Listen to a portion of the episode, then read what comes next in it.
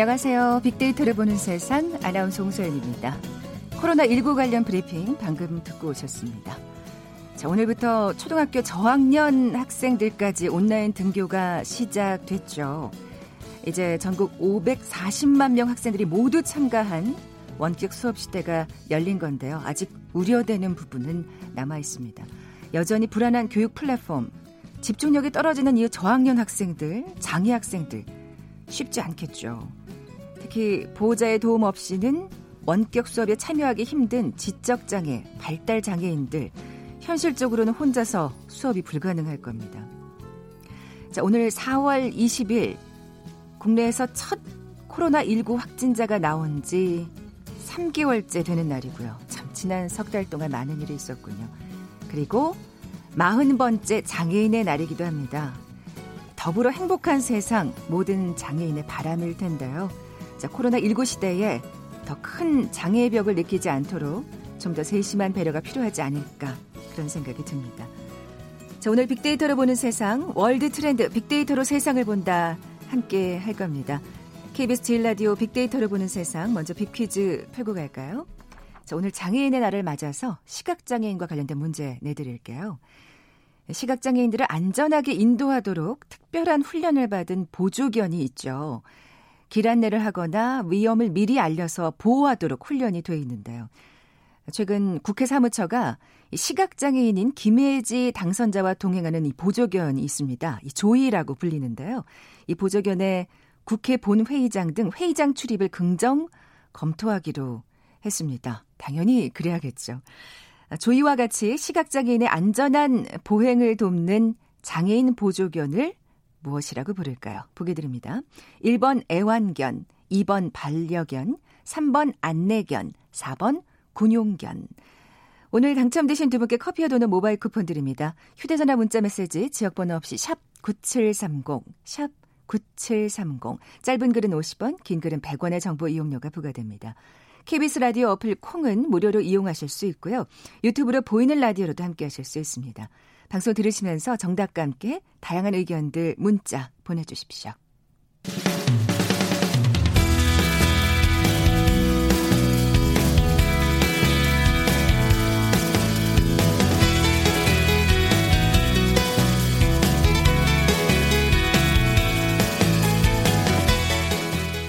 지구촌 화제 이슈를 빅데이터로 분석해보는 시간이죠. 월드 트렌드 빅데이터로 세상을 본다. 임상훈 국제문제평론가 나와 계세요. 안녕하세요. 네, 안녕하십니까? 아까 그 초등학교 저학년 학생들까지 오늘부터 그러니까 정말 모든 전국 모든 학생들이 이제 네. 온라인 등교를 하기 시작한 거예요. 그렇죠. 사실 근데 다른 나라도 마찬가지지 않나요? 지금? 그렇죠. 예. 이제 지금 전 세계가 다 이 저 초등학생부터 대학까지 사실 대학은 이미 그 온라인 수업을 진행하고 있는 중, 중이 그런 나라들이 많고요. 네, 네.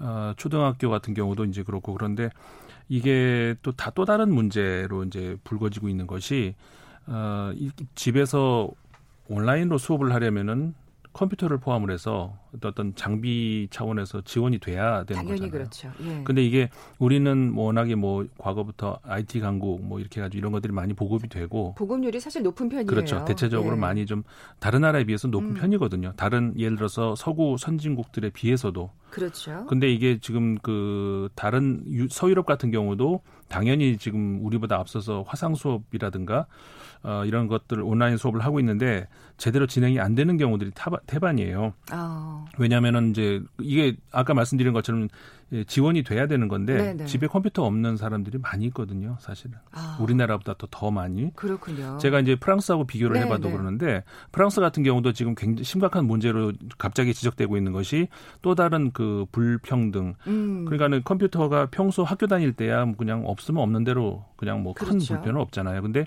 이게 이제 온라인 수업을 한다든가 심지어는 지금 온라인 수업은 그 화상 수업 같은 거는 생각도 못 하고요.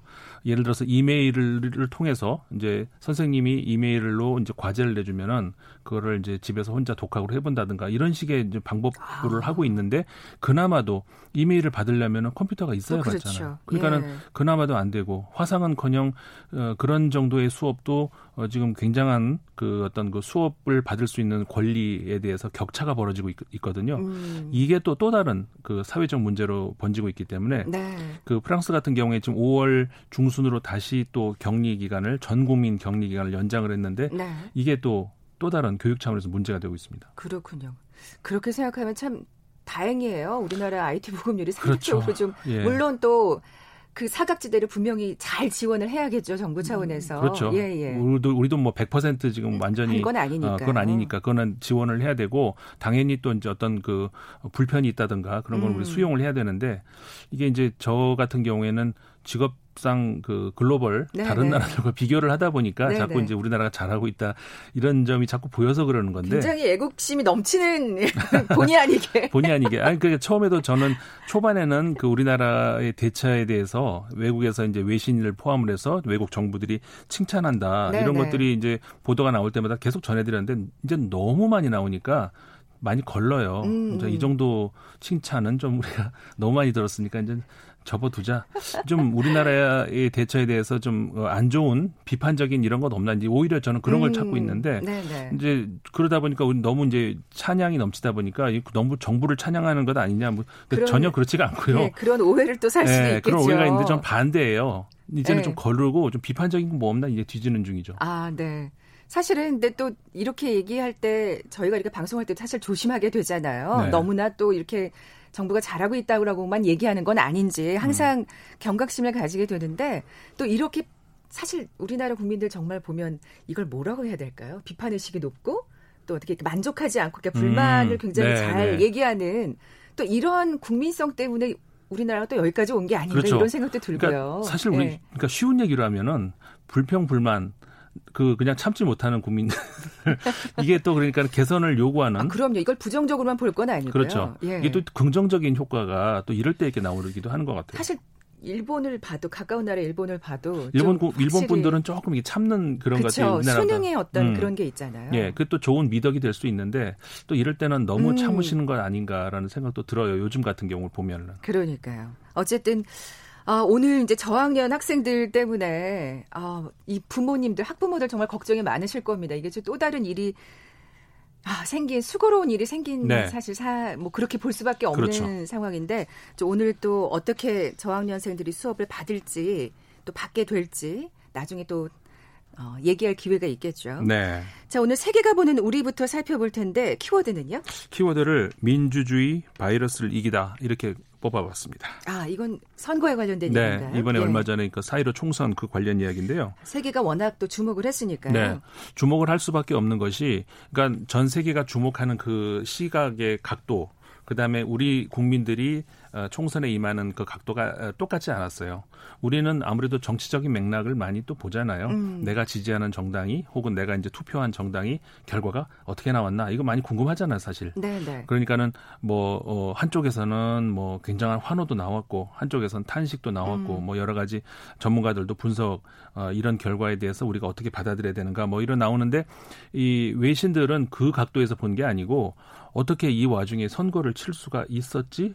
사실 많은 나라들이 지금 선거를 연기한 상황이니까요. 그렇죠. 예. 어, 사실 그 지난 이제 3월 어, 프랑스에서는 지방 선거가 있었는데 어, 서유럽 아, 서유럽뿐만 아니고 많은 국가들이 어, 지방 선거, 총선, 대선 전부 이 두 번에 나눠서 선거를 하거든요. 네. 그러니까 작은 민심이라도 최대한 더 반영하겠다는 그건데 1차 선 어, 투표를 하고 그다음에 어, 50%를 넘지 않으면은 1, 2등을 놓고 다시 2차 투표를 해서 그러니까는 어, 국민들의 그 50% 이상의 선택을 받은 사람을 뽑겠다는 그 의도죠. 네, 네. 그러니까 프랑스 같은 경우 1차 투표를 했는데 그러니까요. 일주일을 남기고 그 사이를 이제 견디지 못하고 결국 연기를 해버렸죠. 네. 그러니까 무기한 연기였어요. 음. 근데 최근 나오는 이야기가 그럼 마냥 이게 민주주의 큰 위기란 말이에요. 그렇죠. 어, 왜냐하면 임기는 다 돼가는데 음. 그러면은 어떻게 공 완전히 빈 자리로 놔둬야 된다는 얘기인지 굉장한 그 위헌 소지가 있는 문제이기도 하고요. 어, 결국은 어, 6월이 될 것이다라는 예상이 나오기도 해, 나왔다가 네네. 네. 지금 다시 여름이 지나가야 될 것이다. 음. 그러니까 이거는 굉장히 심, 심각한 민주주의에 대한 위기가 음. 될수 있는 거거든요. 네. 그러니까는 보건 문제를 넘어서서 이제는 그런 어, 어떤 그 민주주의에 대한 음. 위기까지 갈 수가 있는 것이고 영국 같은 경우에는 아예 내년으로 그러니까 올 5월에 예정돼 있던 지방선거를 내년으로 연기를 해버렸고요. 네. 앞으로도 뭐 어, 싱가포르도 그렇고 홍콩도 그런 걸로 알고 있고 지금 선거를 남기고 있는 국가들이 어, 많죠. 음. 그런데 지금 굉장히 불투명한 상황이거든요. 그런 상황에서 지금 우리나라가 선거를 제대로 치를 수 있을 것인가? 우리 3월까지만 해도 그런 뭐 감론을박 있었어요. 그렇죠. 그런데 성공적으로 잘 치렀고 이거 이거는 뭐 여당 야당 어디가 이겼니 이런 문제가 아니고 네. 이거는 진짜 국민의 승리고 대한민국의 승리다. 이렇게 볼 수가 있다는 것이죠. 선거를 안전하게 치렀다는 것 자체만으로도 그렇죠. 사실은 지금 조금 또 안심을 하면 안 되는 게 어우. 아직은 아직은 또 그게 예. 예. 무증상 또 기간이기 때문에 예. 신중하게 지금 정부도 나오고 있는데 맞습니다. 어쨌든 전 세계에서는 어 이렇게 선거를 치를 수도 있는 거야?라고 네. 지금 놀라운 그렇죠. 예 그래서 반응을 보였을 이미 같아요. 앞서서 이제 코로나 예. 그 방역에서 한국이 모범적인 대응을 했다라는 그런 어떤 찬사들이 많이 나오고 있다는 거. 어, 물론 우리 국민들 현명하기 때문에 그 찬사에 취하지는 않으시는 것 같아요. 어, 이럴수록 또 우리가 경각심을 더 가져야 되는 음, 거잖아요. 음. 이것도 또 망하면 큰일 나니까. 그래서 이제 총선 이후로도 더 조심해야 되는 게 이, 바로 그 이유인데 어, 한 번 방역에서 이제 승리를 했는데 총선까지 다시 말해서 아까 말씀드렸던 민주주의 위기까지 구했잖아요. 코로나 전쟁에서 두 번 이긴 한국이다. 아. 이런 찬사들이 어, 나오고 있다는 또 겁니다. 어떻게 우리의 그 사례를 모델로 해서 어, 네. 어, 그러면 우리도 한번 이렇게 그럼요. 선거를 치러볼까라고 시도를 할 수도 있을 그렇죠. 것 같고요. 어, 요, 이 예. 선거에 대해서 이제 그 주저하던 우려하던 그런 나라들이 자신감을 이제 저 가질 수 있었던 계기가 됐고요. 음. 미국의 언론들도 어, 올 11월에 또 미국 대선이 있잖아요. 네, 네. 전 세계가 집중한 네. 그 미국 대선 여기에 있어서도 그 한국의 사례를 한국의 이번 선거를 어떻게 준비했는지 어떻게 진행을 했는지를 많이 참고를 하라는 그런 미국 언론들의 보도들도 많이 나오고 있죠. 아, 뭐 SNS 상의 반응은 당연히 또 좋을 수밖에 없을 것 같아요. 긍정적인 그렇죠. 반응. 어, 우리나라 네. 이제 SNS 상에서 반응을 보면은 그 아무래도 이제 우리나라는 그 정치적 맥락에서 어, 저 이번에 그 많이 해석을 하잖아요. 그러다 보니까는 아무래도 그 긍정적인 연관 검색어, 부정적인 연관 검색어의 차이를 보면은 긍정적인 저 그 연관 검색어가 많습니다. 예를 들어서 압승, 아, 어, 이건 이제 정치적인 어떤 반응일 겁니다. 그렇죠. 예. 어, 승리 뭐 이런 것들이 전체적으로 많고요. 그러니까 긍정적인 어떤 그 비율이 53%가 나왔고 최근 일주일 동안 그저 빅데이터로 분석을 해보면 그다음에 부정적인 예를 들자면 패배 어떤 그 충격 뭐 이런 것들이 13%로 음. 나왔고 그러니까 어느 정도는 그러니까 그 선거의 그 결과 구도하고 좀 어느 정도 유사하다 네, 이제 네. 이렇게 볼 수가 있는 것이고요. 뭐 사실 우리는 지금 정치적인 결과에 대해서 얘기하는 건 아니고 네. 선거를 안전하게 치렀다는 거에 대해서 어, 사실 좀 그렇죠. 예. 자랑스럽고 그러니까, 뿌듯한 예. 일이다라는 얘기를 하는 거고 그렇죠. 또 그만큼 정부의 어떤 대응책에 믿음을 갖고 있기 때문에 또 총선 결과는 그렇게 나왔을 거고요. 네. 자, KBS 제일 라디오 빅데이터로 보는 세상, 월드 트렌드 빅데이터로 세상을 본다 함께하고 계신데요. 잠시 라디오 정보센터 뉴스 듣고 나서 우리가 보는 세계 계속 이어가죠. 국내 코로나19 신규 확진자가 어제 13명 늘어 누적 확진자가 1,674명으로 집계됐습니다. 해외 유입 사례가 7명이고 6명은 지역에서 발생했습니다. 오늘부터 초등학교 1, 2, 3학년 학생들이 3차 온라인 개학을 합니다. 이로써 3차에 걸친 온라인 개학이 모두 마무리돼 540만 명이 오늘부터 원격 수업에 참여합니다. 오늘부터 완화된 사회적 거리두기가 시행됨에 따라 국립공원 등 실외시설이 방역수칙을 마련해 운영을 재개하고 교회, 술집, 헬스장 등 실내시설에 대한 운영 중단 권고가 운영 자제 권고로 완화됩니다. 국회가 오늘부터 코로나19 재난지원금 지급을 위한 2차 추경안 심의에 들어갑니다. 정세균 국무총리가 오후에 추경 시정연설을 하고 이후 여야 지도부가 만나 추경 처리 방향을 논의합니다. 문재인 대통령은 오늘 장애인의 날을 맞아 코로나19를 교훈 삼아 재난이, 닥칠 때 장애인이 비장애인에 비해 불평등하게 더 큰 피해를 입는 일이 없도록 시스템을 정비해 나가겠다고 밝혔습니다. 법원이 공직선거법 위반 등 혐의로 구속돼 재판에 넘겨진 한기총 대표회장 전광훈 목사가 청구한 보석을 허가했습니다. 정확한 보석 사유와 조건은 알려지지 않았습니다. 사모펀드 의혹 등으로 구속 기소된 조국 전 장관의 오촌 조카 재판에 증인으로 소환된 정경심 동양대 교수가 재판에 출석하지 않아 과태료 처분을 받았습니다. 다음 달 9일로 예정됐던 2020년도 제1회 검정고시가 다음 달 23일로 다시 연기됐습니다. 한편 병무청은 중단했던 병역 판정 검사를 오늘부터 희망하는 사람에 한해 재개합니다. 코로나19 여파 속에 3월 영화 관객 수가 역대 최저치를 기록하고 매출액은 지난해 3월 대비 88% 줄었습니다. 지금까지 라디오 정보센터 조진주였습니다.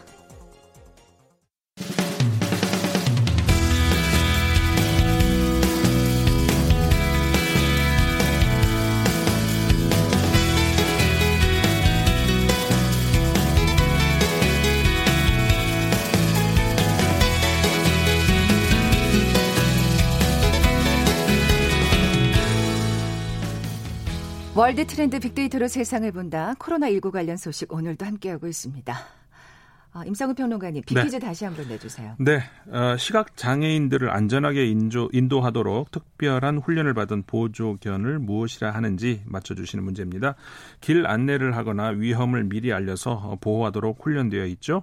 어, 김혜지 당선자와 동행하는 조이와 같이 시각 장애인의 안전한 보행을 돕는 장애인 보조견을 무엇이라 부를까요?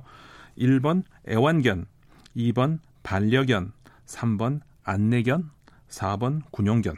네, 오늘 당첨되신 두 분께 커피와 도는 모바일 쿠폰 드립니다. 정답 아시는 분들 저희 빅데이터를 보는 세상 앞으로 지금 바로 문자 보내주십시오. 휴대전화 문자 메시지 지역번호 없이 샵 9730, 샵 9730입니다. 짧은 글은 50원, 긴 글은 100원의 정보 이용료가 부과됩니다. 콩은 무료로 이용하실 수 있고요. 유튜브로 보이는 라디오로도 함께 하실 수 있습니다.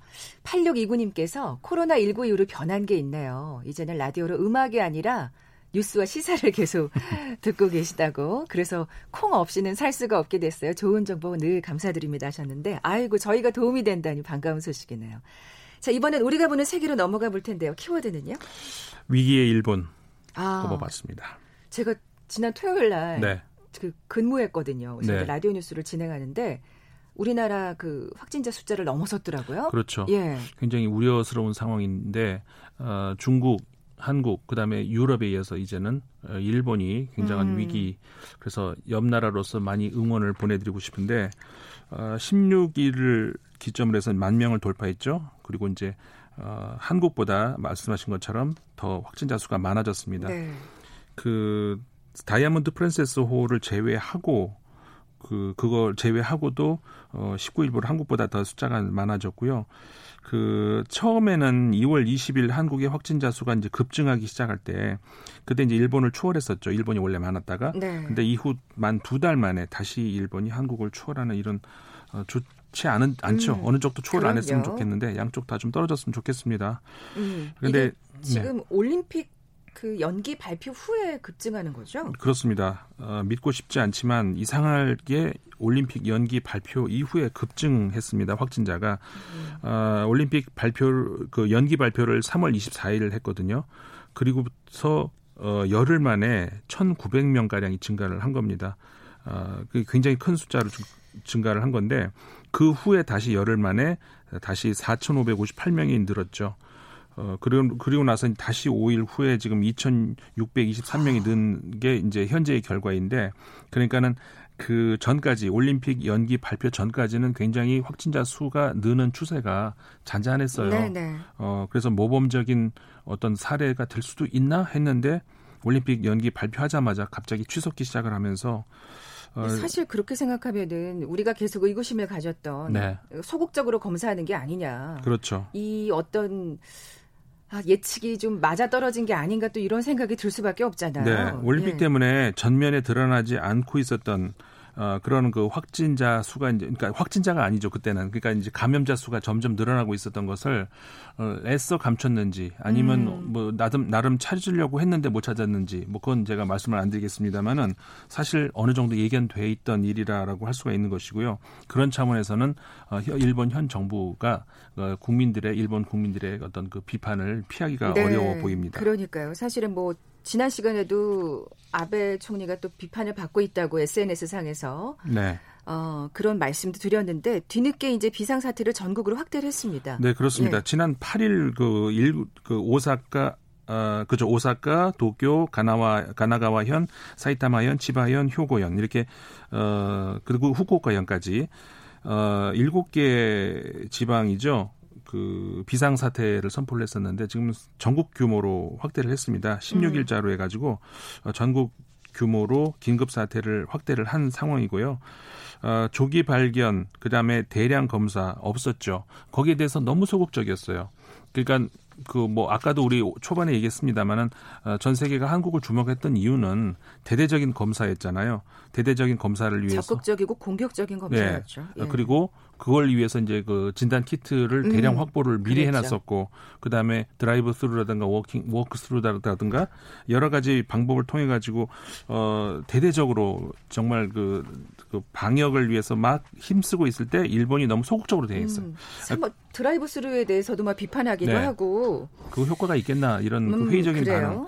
결국 의료 시스템이 한계가 올 수도 있다는 그런 정말 우려스러운 예측까지도 나오고 있습니다. 아, 그러니까 이제 병상이 모자란다 뭐 이런 이렇게 해석하면 될까요? 단순하게? 그렇죠. 예. 그, 이렇게 될 수밖에 없는 것이 어 예를 예를 들어서 내가 이제 열이 많이 오르고 갑자기 이제 어떤 비유사한 증세가 나온다든가 그럼 어디 가봐야 될 때가 있잖아요.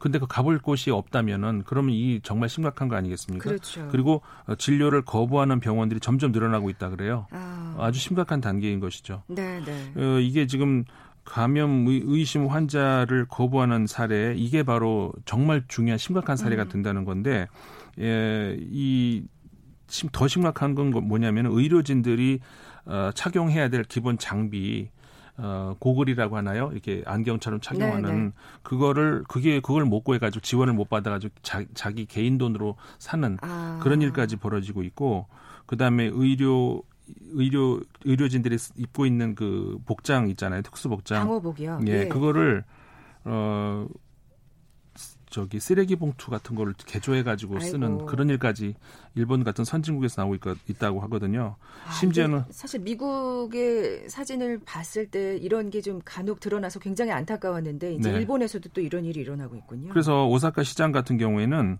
어, 좀 주민들에게 우비를 기증해 달라.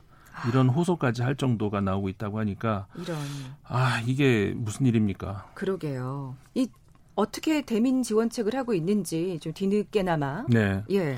아, 그, 지금 그, 이것도 비판을 받고 있는 것 중에 하나거든요.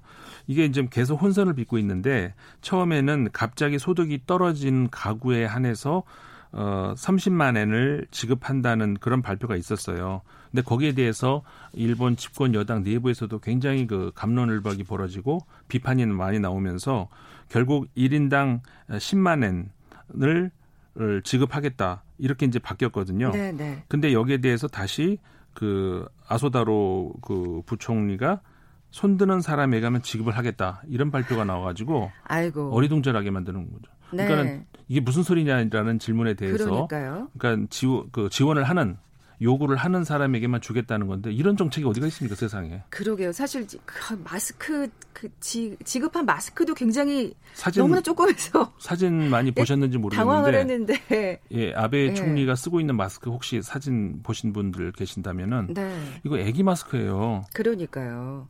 그러니까 예. 정부가 지급한 첫 마스크가 세로 9.5cm, 가로 13.5cm의 그 성인 용품 그게 아니고요. 그, 뭐, 어, 뭐, 그 규기가, 규격이 9.5와. 어쨌든 한, 한 3분의 2 크기 정도 되는 그렇죠. 것 같은데, 예. 입을 크게 벌리면 입이 나올 정도. 아, 참, 근데 이럴 때 또 이렇게 국가 재난 사태 때 정말 그 어떤 지도자의 리더십이 보이는 게 아닌가 싶은데, 뭐 이 와중에 또 아베 총리가 개헌 얘기를 한다고 하는데 나중에 또 이 얘기는 자세한 소식은 또 듣도록 네, 하겠습니다. 네, 네. 자, 지금까지 임상원 국제문제평론가와 함께했습니다. 고맙습니다. 네, 고맙습니다. 자, 오늘 비퀴즈 정답은 3번 안내견이었죠. 커피와 도넛 모바일 쿠폰 받으실 두 분입니다. 272 하나님, 7713님 두 분께 선물 보내드리면서 물러갑니다. 내일 뵙죠. 고맙습니다.